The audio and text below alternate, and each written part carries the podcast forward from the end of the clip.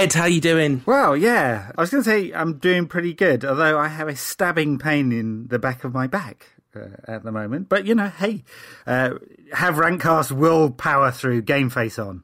Absolutely. Talking of stabbing pains, uh, we should probably talk about some of the football.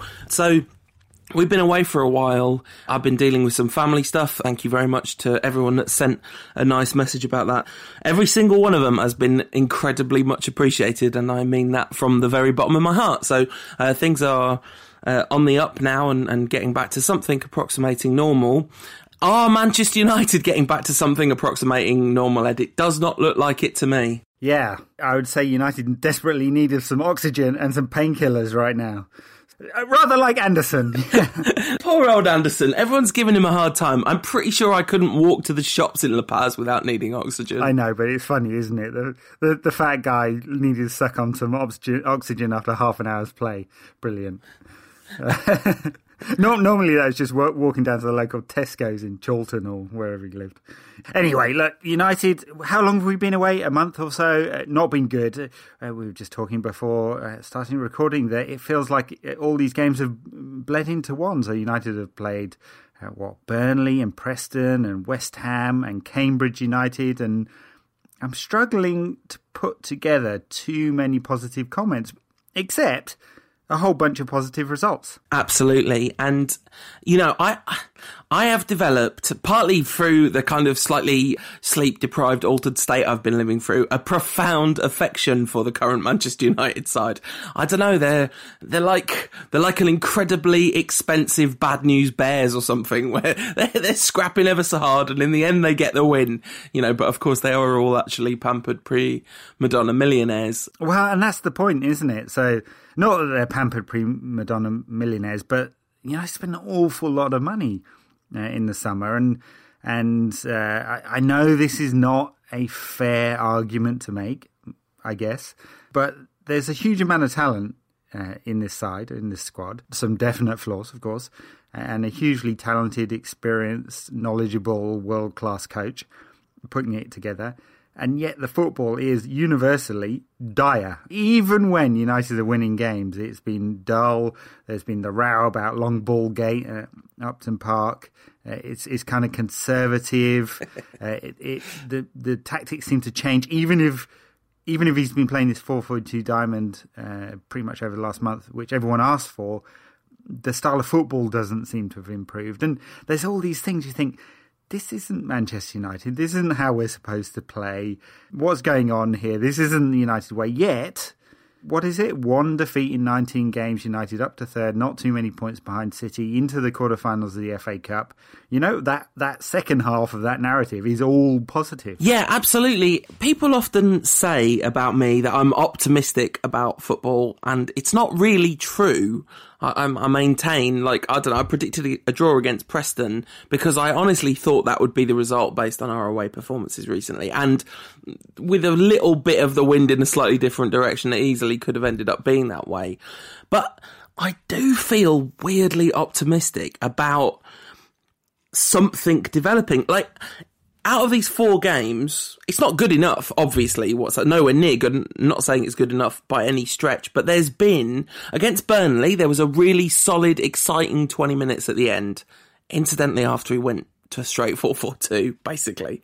Same thing against Preston, right? When Young came on for Falcao and he stuck Fellaini on up front, and they weren't plopping in long balls to Fellaini for most of it.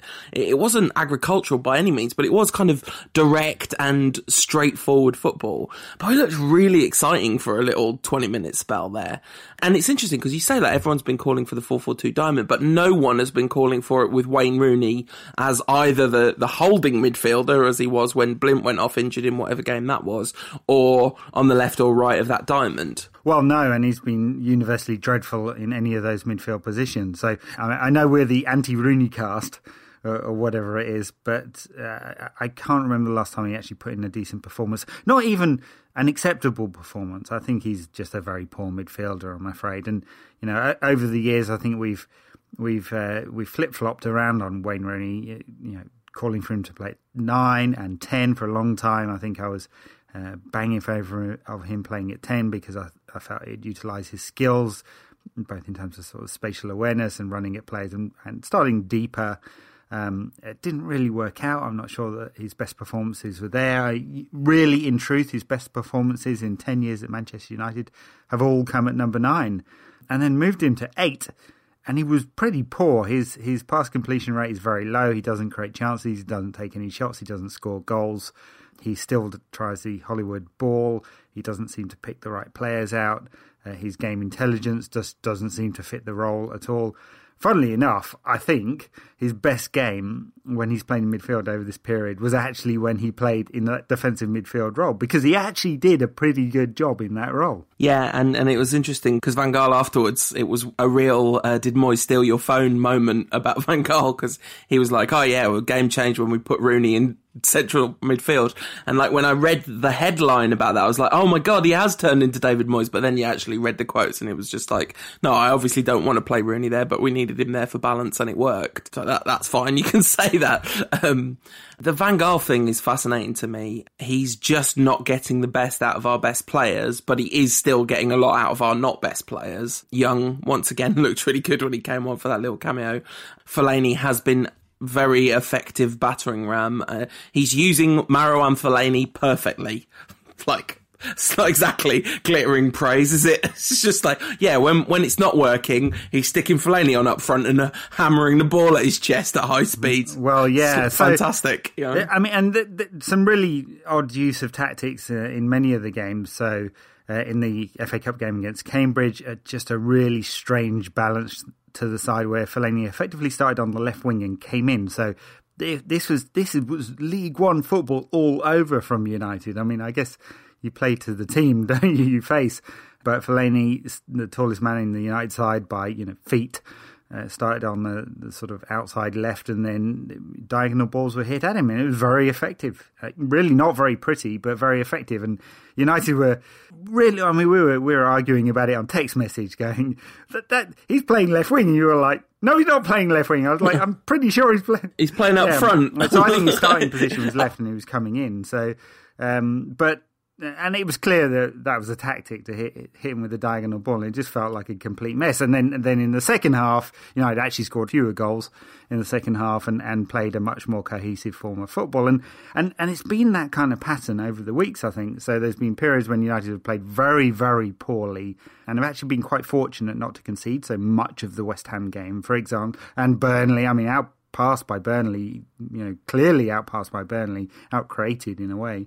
much of the West Ham game, and and then in those games, he's gone back to what feel like back to basics tactics. And, you know, maybe much as Fergie used to listen to the Rantcast, maybe Van Gaal is listening to the Rantcast too, because I, I, said a while back, I think we ought to go back to a, just a simple shape. What I actually meant was you look at the squad and you go, well, that's a 4 2 3 1 type typical Premiership formation, and we should just go back to what everyone knows while we're settling in. Actually, went really back to basics and went for straight 4 4 2, let's lump it up field.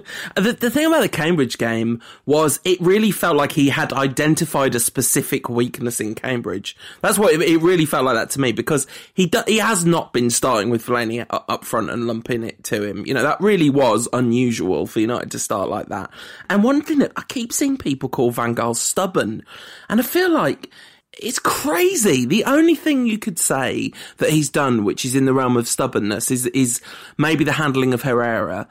If that is to do with some minor personal difficulty, but if it is actually to do with something a bit more serious, then then who knows? But like he's changed things constantly, you know, and then the crowd hated the back three, and a couple of games later he changed it up, and you know, Di Maria playing up front really wasn't working, so he changed that. Falcao and Van Persie really wasn't working, so he changed that, you know, in mid game that one, and presumably we won't see it again for a while. The two of them playing up front together. I don't know. It, it feels like you can't say he's getting stuck in his ways and not trying things, can you? No, he's trying. He's trying lots of things. I don't think stubborn's the right thing at all. I mean, the, the Herrera situation is frustrating because. So, so my analysis of the situation is that Van Gaal is not confident in his back four and has tried various ways to protect the back four, either by effectively playing a five or or by playing uh, deeper players in midfield, more covering midfield. And then the other major weakness is that he has no combative midfielder or no sort of very direct, energetic midfielder on the defensive side. Uh, and then up front, no pace at all, right? So he's constantly trying to compensate for these. And, and by compensating in one direction, he takes away something else from another part of the team. Uh, and the biggest criticism, I think, is not that he's stubborn, but that he's always changing and there's there's there really I'm not sure that he's ever going to find the balance that he talks about. And it's become a cliche, hasn't it? By constantly doing that, it feels like he should build from a base. And this is me talking as an observer and a fan, and not a coach, of course. But that feels the right thing to do. And then the second part of this sort of commentary on stubbornness is, well, you know, you're missing that balance in midfield. You're missing that energy and that pace and that creativity. And, and the one player everyone feels could add that.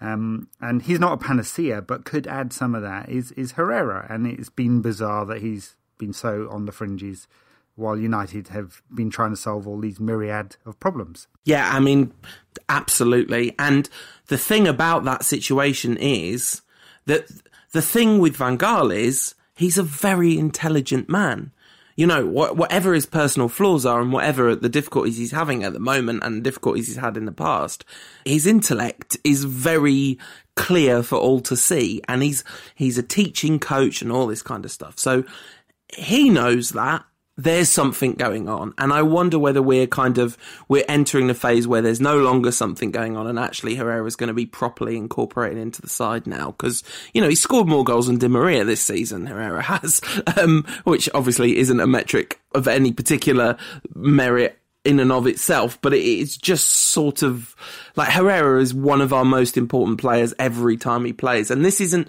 lots of people comparing it to the Kagawa situation, but it's totally different to the Kagawa si- situation because no one's saying change the whole team around to build it around him to get the best out of him. We're just saying, wait a minute, isn't he the solution to this bit of the problem that is right there on the pitch right now? You know, right. So, so uh, one commentator the other day said that Herrera's problem is that he doesn't take control of the game, you know, i.e., he's not Paul Scholes. Well, no, he's not Paul Scholes. And uh, when we talked about Herrera in the summer, I said I, I feel that people will end up being disappointed with him because he's not an impact player. And, um, uh, you know, he's a player that's busy all over the pitch. He does many, many things good. I'm not sure any of them are truly outstanding, although his passing is very, very crisp, isn't it? And the fact that he rotates the ball so quickly and gets about the pitch. I think he's just a great addition to the United side. And if anything, I think my opinion of him has increased over the season, even though he's not been playing uh, very much, because I think in the here and now of this particular squad and the balance that we have, he's an ideal player for the United side. And it would have two other effects, which are really important. One is if, if Rooney's got to be in the side, he's got to play up front right? We know that now. He's got to play up front. So Herrera in the side means Rooney plays up front. And the other is that in Falcao, who's shot or cannot, just cannot perform at the level that we want him to, partly because the team doesn't give him the opportunities, partly because his pace has gone that five yards, that 5% has definitely gone. And then Van Persie's in a 20 month long slump with just a few games of spark. But in all honesty, there's very little movement there. You know, so the other effect of Herrera in the side is potentially United would move to a system that only one of Van Persie or Falcao plays, or perhaps none, and that might actually the best be the best option right now. I mean, it's crazy, isn't it? But the I think there is an argument to be made that the biggest problem United have got at the moment is centre forward. That bigger than the centre back problem, bigger than the lack of balance in centre midfield, is the fact that the centre forwards are so horrifically out of form. And I'm talking about Falcao and Van Persie because they're the only people with significant time in that position. I mean, Falcao, I maintain my staunch position as a Falcao apologist, you know, in terms of the future. And I think one of the absolute horrendous things about this situation is he's going to score so many goals for someone else next season. You know, we're going to spend a year acclimatizing him to the Premier League and he's going to get his fitness fully back and then he's going to be somewhere else when But it, does it really take eight months to get your fitness back? This is this is why I think the the problem is like longer term. I'm not sure he's he's the same player as he ever was. But I think he had a he had a month out during that eight months, longer than a month out with the calf problem, and you know his his wife or his partner's just given birth to a baby, and j- just today, as we record this, or yesterday, and it's like this is huge. This is like so on Saturday when he's playing, he knows his wife's just about to give birth. His fitness has been all over the place, and his confidence is absolutely shot to pieces. And I'm totally stealing this from someone, and I've got no idea who I'm stealing it from. So I'm really sorry to whoever that is. But I read something that someone wrote was very good about Falcao as an intuitive centre forward and Van Gaal's long term history of problems with players who are very intuitive. Um, and that all Van Gaal's coaching methods are based on kind of reducing the level at which you play on your intuition and increasing the level at which you play on your intellect. So Falcao's got all this going on and is not being allowed to play to his strengths either in terms of the way the team is providing for him or the way he's being coached. So I don't know. I am not convinced that Falcao's physically shot. I'm just not convinced about that. I think the ball doesn't bounce off you every time you get it because you've lost a yard of pace, you know? No, but the fact that he's not getting into positions to score uh, and in, is stretching for those balls coming into the six yard box, box and missing them is because he's lost a yard of pace. Right, yeah, yeah. yeah, yeah. Right, so the ball bounces off him because he's he's got no confidence and I don't know, maybe his touch wasn't ever that good. It, it was better than this, for sure. ball, I mean, it comes to something when his first touch is worse than Wayne Rooney's. And I'll tell you what, it comes to something else when I say this, uh, and and Rantcast listeners, hold on to something. But I think United would be a better side with Wayne Rooney up top on his own. Yeah. Uh, right now, in the here and now, I think United would be a better side, and and I, I think that should happen. That d- doesn't mean, you know, Wayne Wazza, sorry, mate, doesn't mean that I'm suddenly an apologist for you and everything is forgiven. It just means that right now, uh, I think United would have better balance. Uh, TM Louis Van Gaal 2015. oh, for the whole of 2015, he's just like going to sleep going better balance, better balance, better balance, better balance. That's right. the trainer coach is saying better balance. Uh, I think, you know, it would just be a better side. Uh, and in that way, you could get Di Maria and Mata and Januzaj all into the same side and Blind and Carrick as that protective shield in front of the back four. And all of a sudden, you you've got a team that looks balanced there, right? Or, or maybe it's not. Maybe it's not Blind and Carrick. Maybe it's Herrera in there. And one maybe of them, it's not yeah. Januzaj. Maybe it's Herrera. Yeah. But there's any combination of that feels like a, a team that is not without its flaws, but is one that is going to give you a level of performance that you'd be confident that would take United into the top four by the end of the season. And, and really, that's all that's going to count. Having said all of that, of course, having said all that, Van Gaal's right because United are winning games yeah. and, and United are in the top four. And it doesn't mean they'll be there at the end of the season looking at the fixture list, but right now he's right and I'm wrong.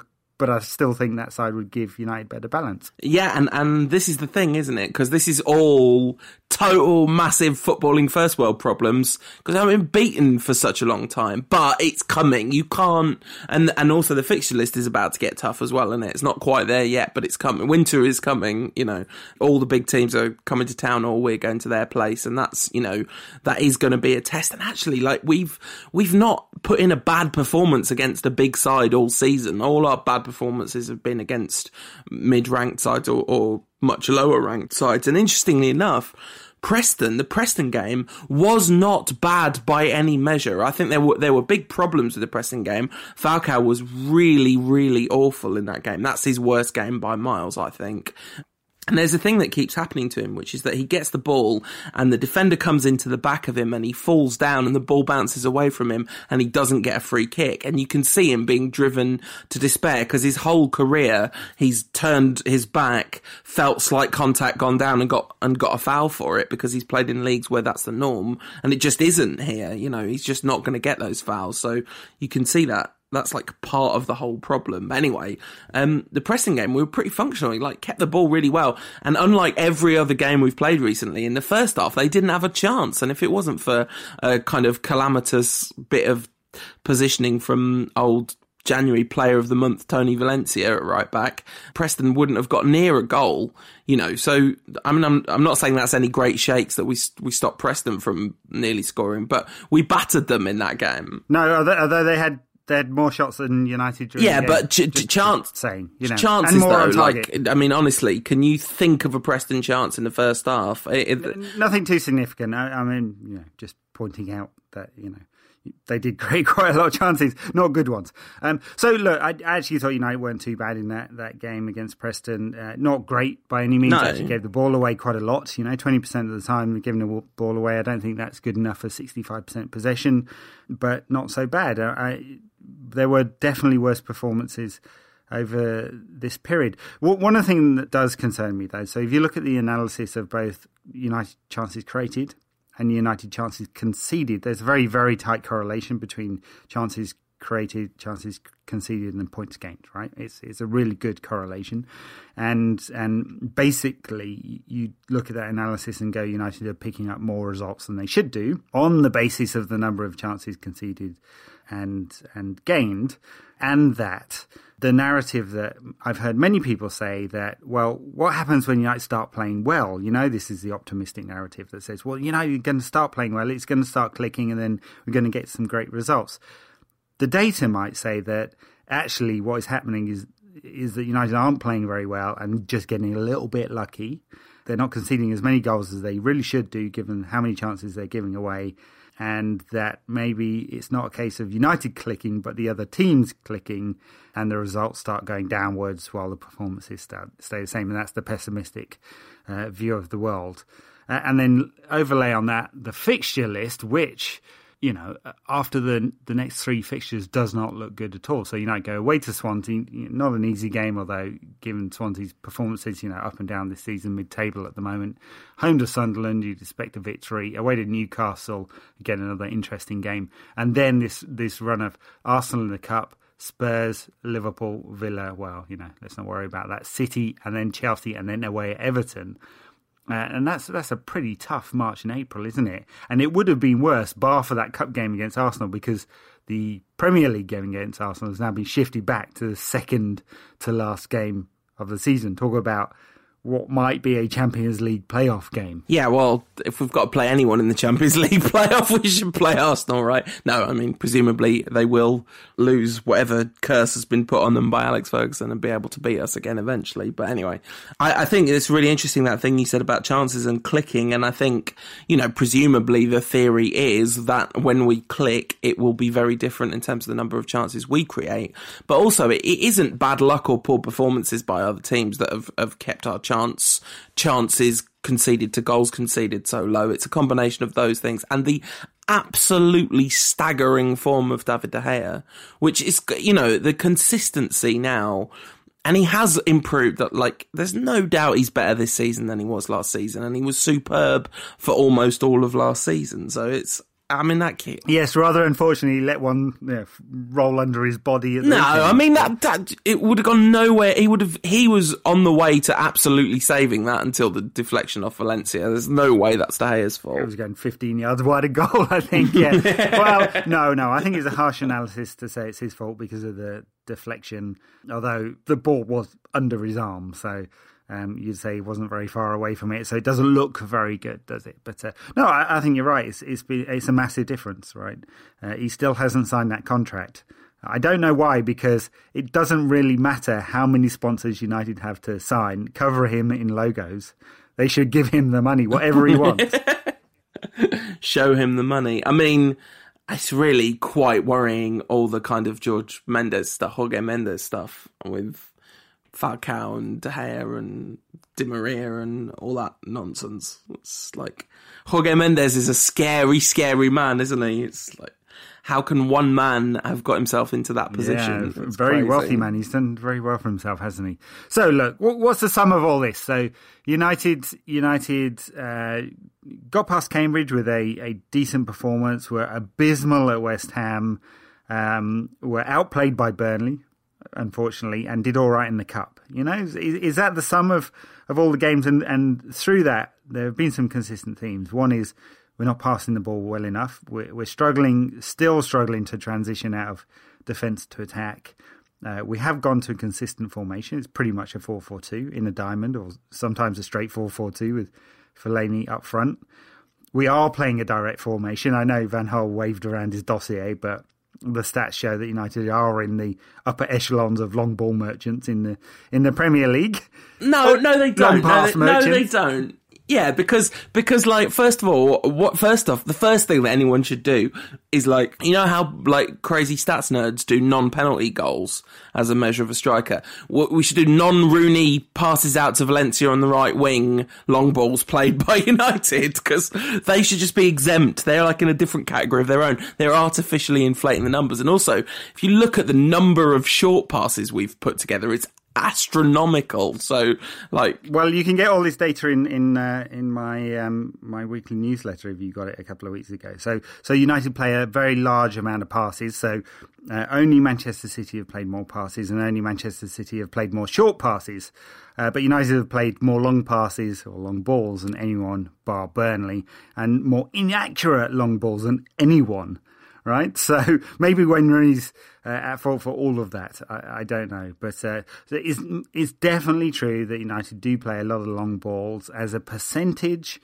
Uh, of total passes, it's in the 14% range, which is high for one of the good sides, right? So it's higher than City and Chelsea and Arsenal and Southampton and Everton and Swansea. And, or if you just look at the good sides, it's higher than all of them bar Southampton, who have a slightly higher percentage of total balls that go long. So, um, and and that's actually not say it's good or bad, right? You know, I am not making a judgment, although I, I do kind of think United should play in a certain way, but not really making a judgment about that because actually United's accuracy with the long balls isn't bad.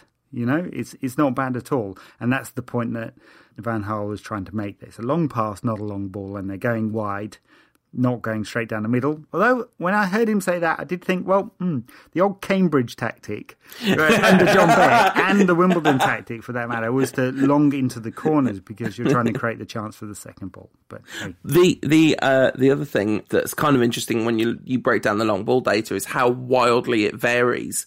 I mean, it's got a little bit more consistent over the last few weeks, but if you look at the kind of mid middle third of the season so far, it's going from eight percent one week to twenty five percent the next next week based on the opposition and whether we're home or away. You know, we play far more long balls away from home and we play way more long balls against uh, better sides. Um, yeah, and I think what the real sum of all that is: will can United win the Premier League or the European Cup? Playing that way, yeah, absolutely not. No chance at all. Right, the last team to win the Premier League playing uh, direct football was Blackburn Rovers, and that's 20 years ago. Um, and that was an anomaly even then. Uh, maybe Leeds United before that were a pretty direct side. So uh, United can't win trophies playing this way, but he's he's just being super pragmatic. He's saying this formation and this style of play will get me enough points to get into the Champions League. And it's all going to be proven out by those points. That's that's it. I mean, by by going super pragmatic, he's risking alienating people. I'm not sure he has yet, but well, you know, maybe some people. He's definitely he's definitely alienated some people. I can't say, and if you say something nice about Van Gaal on Twitter, like you're gonna get enormous blowback about it. You know? Yes, as I said, I'm not sure Twitter is the. the but it world. is though, in terms uh, of like, there's there's a lot of people who are highly engaged with Man United, you know, for sure, right. The point being that Van Gaal has, has taken that risk to, of alienating people. He doesn't care. He's got a super thick skin and he believes that this way of playing will mitigate United's weaknesses um, and and uh, get enough points uh, come the end of the season. Now, that next period around March and April will decide that. Because if United's performances against the big teams aren't enough to get enough points, there's a real danger that uh, United won't make the Champions League. There's a five-way fight. Even if you think Southampton will drop out, it's it's four into two places. And that's Liverpool, United, Arsenal, Spurs. Uh, and um, you know you can't guarantee any of them will fail. Liverpool are playing well. Arsenal are playing well. Tottenham are playing really well. Tottenham are playing well. So so this is no guarantee whatsoever. And like assuming Southampton will drop out is also we've reached a point in the season where I don't really think you can assume that. I mean, they yes, they might do, but any of those teams can go on a bad run from now. But so I mean, like we definitely can because yet we're having all these conversations with this big caveat that we're sitting third in the league, which is great. You know, I mean, it's sad that it's so quickly become great to be third in the league, but it is. You know, I'd rather we had those couple more points than all those teams below us. But but there's nothing in it between now and the end of the season, is there?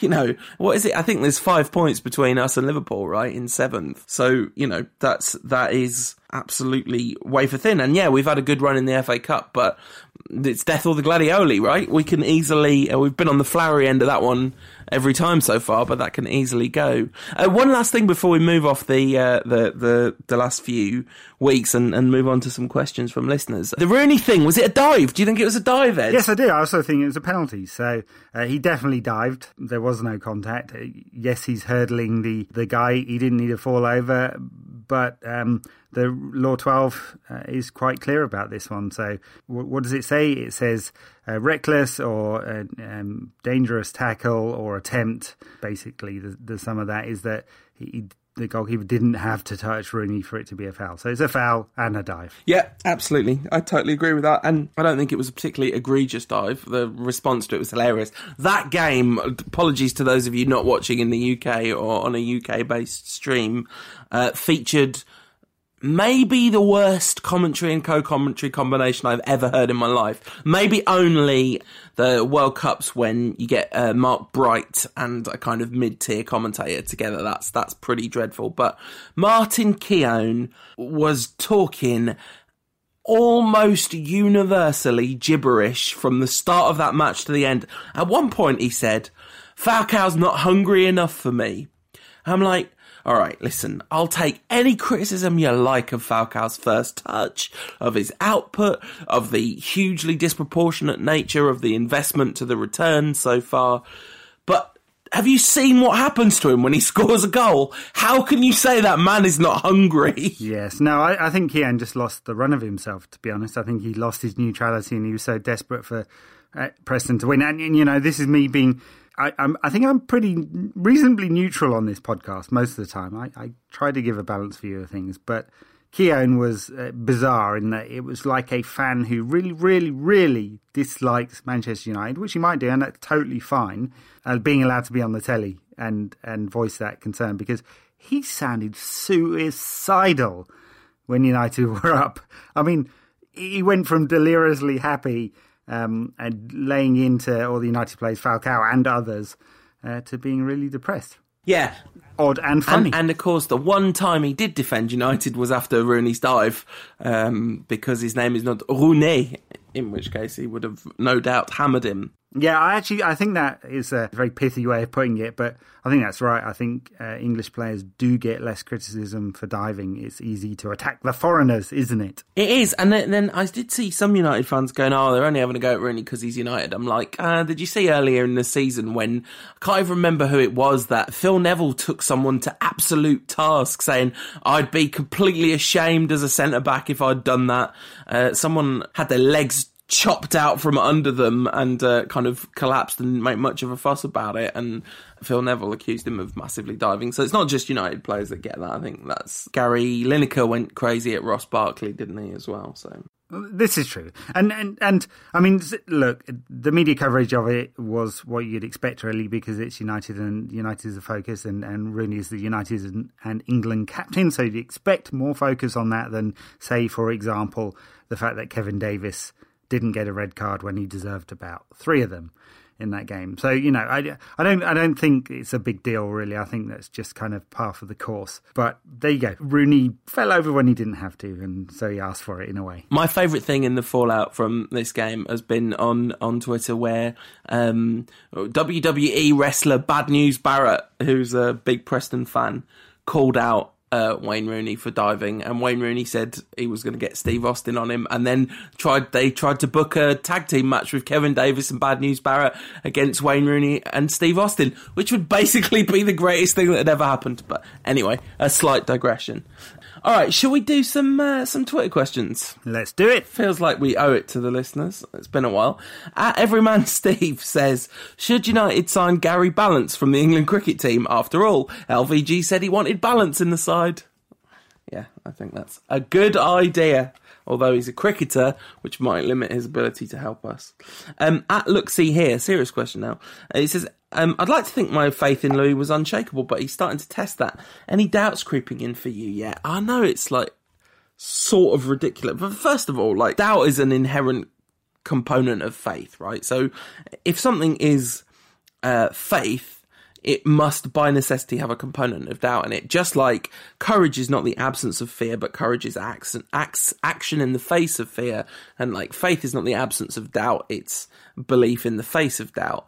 Anyway, that philosophical digression aside, I just think he's going to do it. I, I think he's. I think he's building to something, and I think it's not working yet. And I, I basically agreed with everything you said about what he's trying to mitigate against, and he's not got the balance. Ironically, the balance right in his attempts to mitigate things. But I just think it's coming. I think the problem will be is if he doesn't, if he's overestimated the ability to grind out results this season and we don't get into the Champions League, then I think it gets very difficult. But if we do, I think we, we could definitely be competing. So uh, I'd say I'm, I'm not that concerned because his record as a coach is is fantastic. I think he'll build a very good side with this United side. I, I do think he's he's kind of you know sucked into pragmatism. Don't agree with all of it, but he's trying to mitigate against all those problems. My problem really is when you just you know strip away the history of Van Gaal and strip away, away all that those things that give you the faith.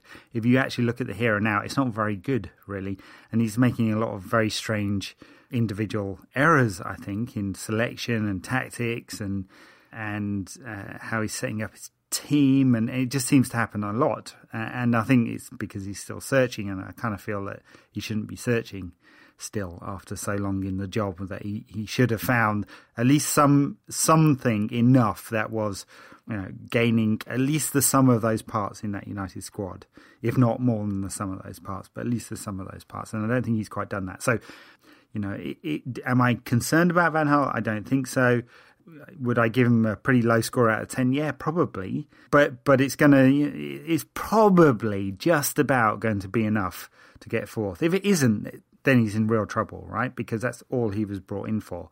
Although, what would United gain from ditching him if they didn't make fourth? Uh, but it would be a disastrous scenario. This is the thing, it, it would be, but to not give a second manager a second season just seems absolutely bandanas crazy. I think the Moyes experiment was definitely best averted early because. Anyway, let's not do the because, but don't see how you can do that again. Because, you know, the thing about like, oh, if it wasn't for Van Gaal's record, what would we be saying about it? It was like, we'd be saying, well, this isn't working and the man should never have got the job. But but he's had troubles before and almost always turned them round. And generally, when he hasn't turned them round, there's been a political storm to deal with of some kind. So that's not likely to happen at United because it's not that political a club, relatively speaking. Although perhaps you could say it's going to in- get increasingly political as as Ferguson's the the long tendrils of Ferguson's reign continue to fade out. Like it, it, never used to be a political club, but maybe it will become one. But anyway, I just uh, yeah, I'm I'm I'm still pretty sold on Van Gaal, and and partly it's just because I think he's really bright, and it's always interesting to see what bright people do with situations like this, and I I think. I don't know. I'm surprised it's as bad as it is, but when you look at what's happened, it's not such a surprise because there are a lot of things he wouldn't have budgeted for. He probably wouldn't have budgeted for neither Van Persie nor Falcao being able to score goals. He probably wouldn't have budgeted for the ridiculous defensive injury crisis. And I bet he did not realise how terrible Jonny Evans was because, like me, two seasons ago, he believed him to be in the top 10 defenders in the world. Yeah, yeah, that's rather unfortunate. Hey, look, we've all made mistakes with our with our claims in the media, haven't we? So that's right up there in the top 10 biggest mistakes in the world of football punditry ever.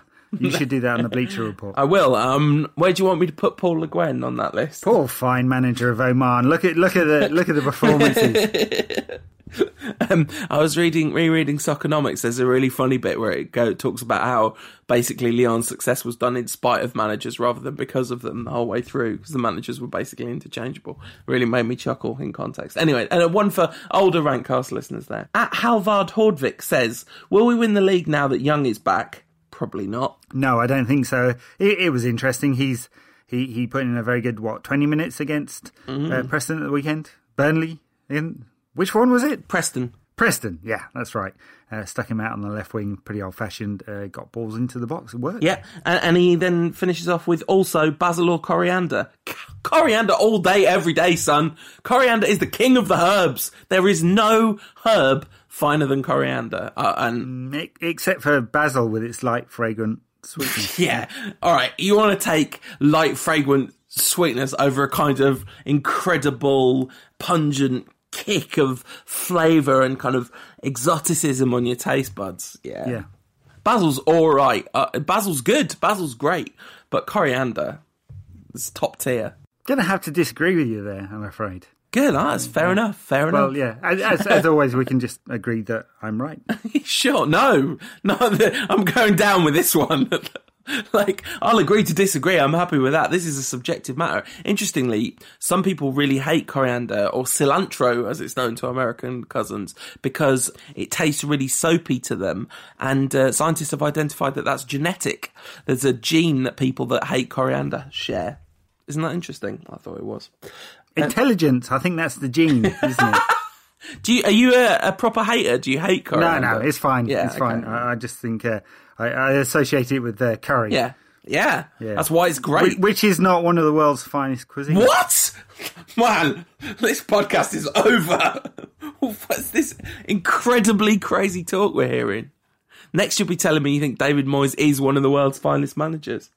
At underscore Taylor Ben says, Are we really giving LVG criticism for what Fergie did for so many years, grinding out results without playing well? I read a really interesting Miguel Delaney column uh, on the subject of this grinding out results without playing well thing, and he said it's being so badly applied to this United side because the whole point of that was teams that play brilliantly all the time and still win when they're not playing well, you know, as opposed to just teams that never play well but some reason get lucky and win. Well, quite yes, and and those years when United kind of retrenched away from the full-on flair of the late nineties. Um, there were still pretty successful seasons under Fergie, and that's not quite happened at the moment. And also, we constantly hammered Fergie for how boring football was. I think, pretty sure I remember that. Right, yes, and I don't think it was anything as bad as this. I don't remember Fergie lumping it up to the big man up front. Um, uh, the, the, same person at underscore Taylor Ben says, lacking a leader in midfield, who would you get? Kevin Strootman, 1998 Roy Keane, or Captain Holt from Brooklyn Nine Nine?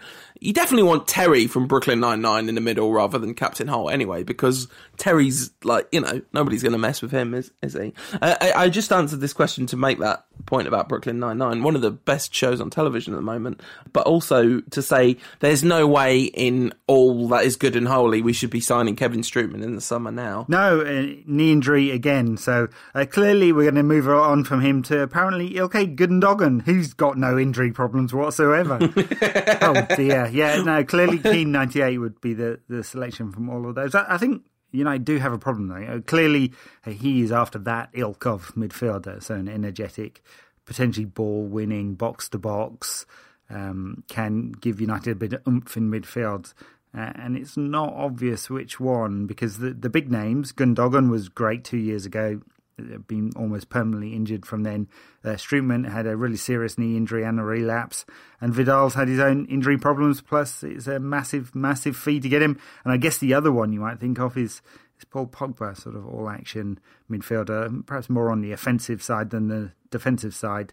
Uh, another huge fee and some baggage to go with it. Yeah, absolutely. I mean, he's the one that I'd have if I if I was just allowed to pick one, but sure it's somewhat more complicated than that. All right, two questions in one here. At Fish Doll, first of all, saying, should Ander be a regular starter, and if so, who would you bench? And then uh, I really like this one uh, that came in from At That Trafford Kid. says, somebody please tell Van Gaal to put Herrera where Rooney plays, Rooney where RVP plays, and RVP where Herrera sits.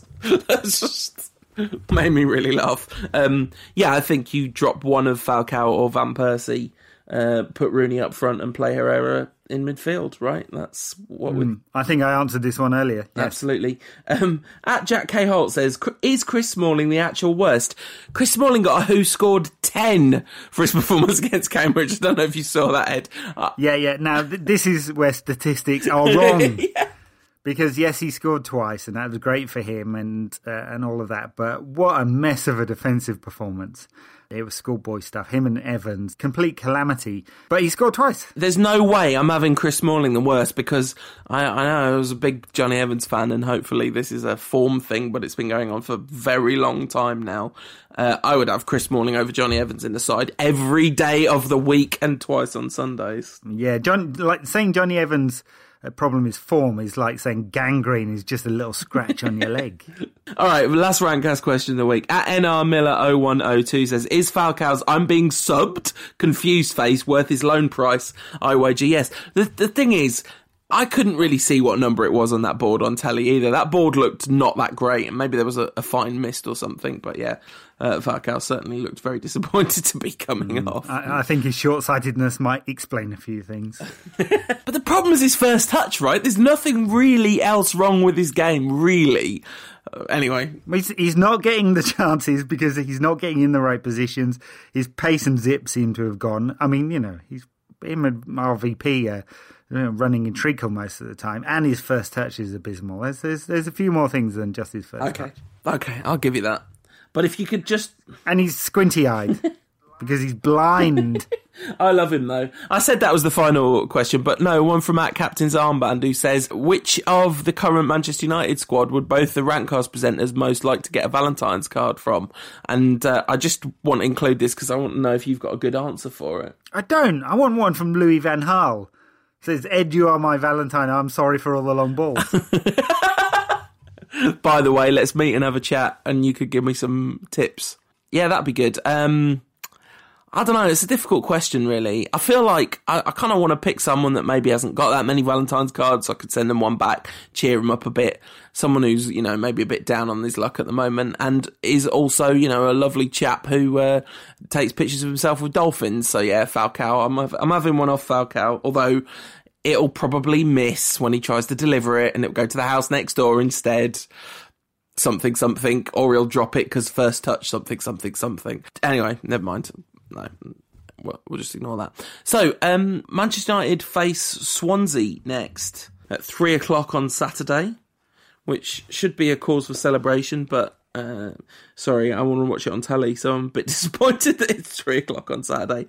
Uh, we have to travel to a foreign country, some nice European travel for for uh, you know. you That's it. The, the only Euro away we're getting this season. Yeah, sure. I mean, Swansea mixed results this season. They said up to ninth, so not so bad. You know, Gary Monk's doing a decent job there, but they lost at West Brom last week. They drew at home to Sunderland, uh, but then they went away to Southampton and won. So Yeah, that one that was daylight robbery. it though. was it was daylight robbery, but um, you know, good result, a very good result for them. And they also lost in the FA Cup, so and then got smacked by Chelsea before that. So yeah, bunch of mixed results. I suppose that's kind of what you'd expect from a mid-table side, isn't it? So Yeah, and it's leaning it's leaning towards the terrible as well because without that Southampton result, which is was sort of freakish, I think they'd they'd be in a bit of a twelfth, they'd be twelfth. Yeah, yeah right. Uh, so, so yeah, not great, but they're not going to get relegated this season. You know, they're not not, not that many points away from you know presumably being safe, and and so I think that's enough for them uh, on their budget. I mean, they lost. Uh, the main striker Wilfried Bony over the, the winter period. That yeah, clearly that's not going to help them. But um, I think uh, Monk's doing a decent enough job. They they still play pretty much the same system of football. Um, they do play a lot of football on the ground, so it's going to be interesting. United going there and lumping it forward, and, and and Swansea like playing all the tippy tappy stuff. Fellaini to start then. Yeah, probably. Yeah. Um, so, what are we going to get from United? We we can't honestly expect suddenly for United to start No playing magic football. You know, this this is not heavy metal football of the Borussia Dortmund kind going to come up, is it? United are going to be pretty cautious. They're going to be out of the old Borussia Dortmund kind because Well, actually, yeah, I was going to say we're pretty much playing Borussia Dortmund football at the moment. they're, they're, an interesting one, actually. Similar uh, digression, similar question on, on, Dortmund on the chances created and and conceded. Uh, just the other way around. They should be scoring a lot more goals than they are, but they're not. Yes, and, and you think it you think it will come as well. I, I, I, suspect they will not be relegated, and lots of people delighted in saying, "Oh yes, see, Jurgen Klopp was a fraud all along." It's like, no, he wasn't. He's just managing under ridiculous circumstances, and yet they've been uh, they've been worse than they should be this season. But my goodness, you everything that that man achieved with that club doesn't dissipate because of this. Well, quite. Um, and so back to the game at Swansea. Uh, I, I, don't think you can expect a fluid performance from United. It's going to be more of the same, and, and I'd expect that Swansea will have a lot of the ball. United won't be very good. Will be a bit frustrated and disappointed with it. Swansea may even like take the lead, but uh, if necessary, the big man will come up front and will knock a few balls in, and it'll be enough to get a result. You know, maybe maybe even a victory, um, because Swansea's form is pretty up and down, and uh, and that's what we can expect. Uh, and if United get three points out of doing that, then everyone will say, well, that's okay because we're chasing fourth, and that's all that counts with 13 games to go. Well, not everyone will say that. I'm sure lots of people will be very unhappy as they were after the Burnley game. So that brings up uh, a question I had in my mind, right? So this debate around kind of style of football versus the the points, right? And they're not mutually, definitely not mutually exclusive. And in fact, if you if you look at the the trophy winners over the years, style of football counts counts, right? If there's any correlation, teams that play good football, uh, attacking football, and create a lot of chances win games, right? Um, but at what point do we stop making that argument, right? So if United are chasing the Premier League next season, having qualified for Europe and get a few more uh, players in and whatever, strengthen and chasing the Premier League, and and and Louis starts playing long ball football. Do we go that it's all right then? Does he if he starts playing kind of pretty negative football or shutting games down or scoring the first minute, start shutting games down Mourinho esque? Because I tell you what, he's a bit Mourinho esque at the moment. Is that all right as well? So how far does that debate extend? I think it's a really interesting subject, and I can't help but think that any success that he has at United is going to be with a better style than than is on show at the moment. Because the real problem the real problem isn't the style of the football; it's the execution of the football. Like the, the, if we were playing the style and were defensively solid, and I don't just mean in that in goals conceded, I mean in chances conceded, because we remain ridiculously frugal at the back in terms of the number of actual goals we concede. But you know, if if this style was being executed properly, we would not be conceding the number of chances we're conceding. So I think the real problem isn't one of style, it's one of quality. And the best of our football has been fun to watch. It's just that's only happened for tiny moments because we are not a hoofball side. Like, we, yeah, we, are the big discussion and, and we're playing a lot of long balls, but we are playing tons and tons and tons of possession football as well. And some, like, you know, giving Di Maria the ball and letting him run at players is exciting to watch, you know. So I, I, I it is when Fellaini comes on and and everyone just kind of gets sucked into to hitting the big man, and I guess that's the problem. It's the yeah, absolutely easy answer, and uh, it shouldn't be. Uh, even if uh, Fellaini is far more useful to United this season than last season. Um, I think it's it's running us down the wrong route. But anyway, that's another digression in a show of many digressions, I'd say. One of the things that I'm very sad that we haven't done a podcast about because I really wanted to say this on a podcast is that it is very worthy of note that 100% of the time Manchester United have played away to teams with West in the title, Daley Blind has scored a very late equaliser. I wish that that was a more useful statistic, that there were more teams with West in the title because he would score more goals. But a nice quirk of fate nonetheless. A very enjoyable moment at Daley Blind equaliser, I thought. Yeah, um, and he's done all right when he's been in the side um, with Carrick. Yeah, decent-ish. Decent-ish, yeah. He's still got the same old problem of, of players running past him, uh, and I think that's it. He's just, he's always going to be a decent-ish player. Yeah, um, but he could be part of a really good side. I think. I, I think you could find a role for Blind in a really good side, uh, just as you've been able to with Carrick. Like Carrick might be a level of class above Blind, but I'm not hundred percent sold on that idea. Blind's, you know, at the end of his career where he could. I mean, I mean, he's at at the the side of his career where he could definitely develop further. I'm not sure Carrick at his age was a better player than he is, so Carrick's kind of a late bloomer, wasn't he? His best seasons, but anyway, a debate for another time because we've uh, we've done what can only be described as a podcast. There, Ed. It, it was a podcast. It was it was kind of strange. Uh, I, have not had this feeling of podcastingness for for at least ooh, three weeks. Yeah. So I hope, I hope that this means we'll be able to get back on track and do some podcasts in a row. That will depend on on circumstances beyond my control, but where it's possible, we will definitely serve up a rantcast for your ears. If you want to get hold of us between now and then, you can get Ed at United Rant and me at UTD Rantcast on Twitter. Both of us at facebook.com slash United Rant. Um, read what Ed has to say on unitedrant.co.uk. Uh, read what I've got to say on the Bleacher Report. And if you want to donate because you like the show and say thanks that way, uh, you can at unitedrant.co.uk slash donate. And a massive thanks to producer Tom, as always, for doing such a spectacular job with this bad boy. That's great. Uh, let's hope for three points against Swansea. Um, I, I, reckon Marouane Fellaini in the 95th minute from a, a punt from David De Gea with the assist. so 1 0 for United. I'm going with a two all draw. two two all draw for me. Um, yeah, let's see if uh, see if he can't add Wales to the list of places where Daley Blind's got a late equaliser. Very good. See you next week.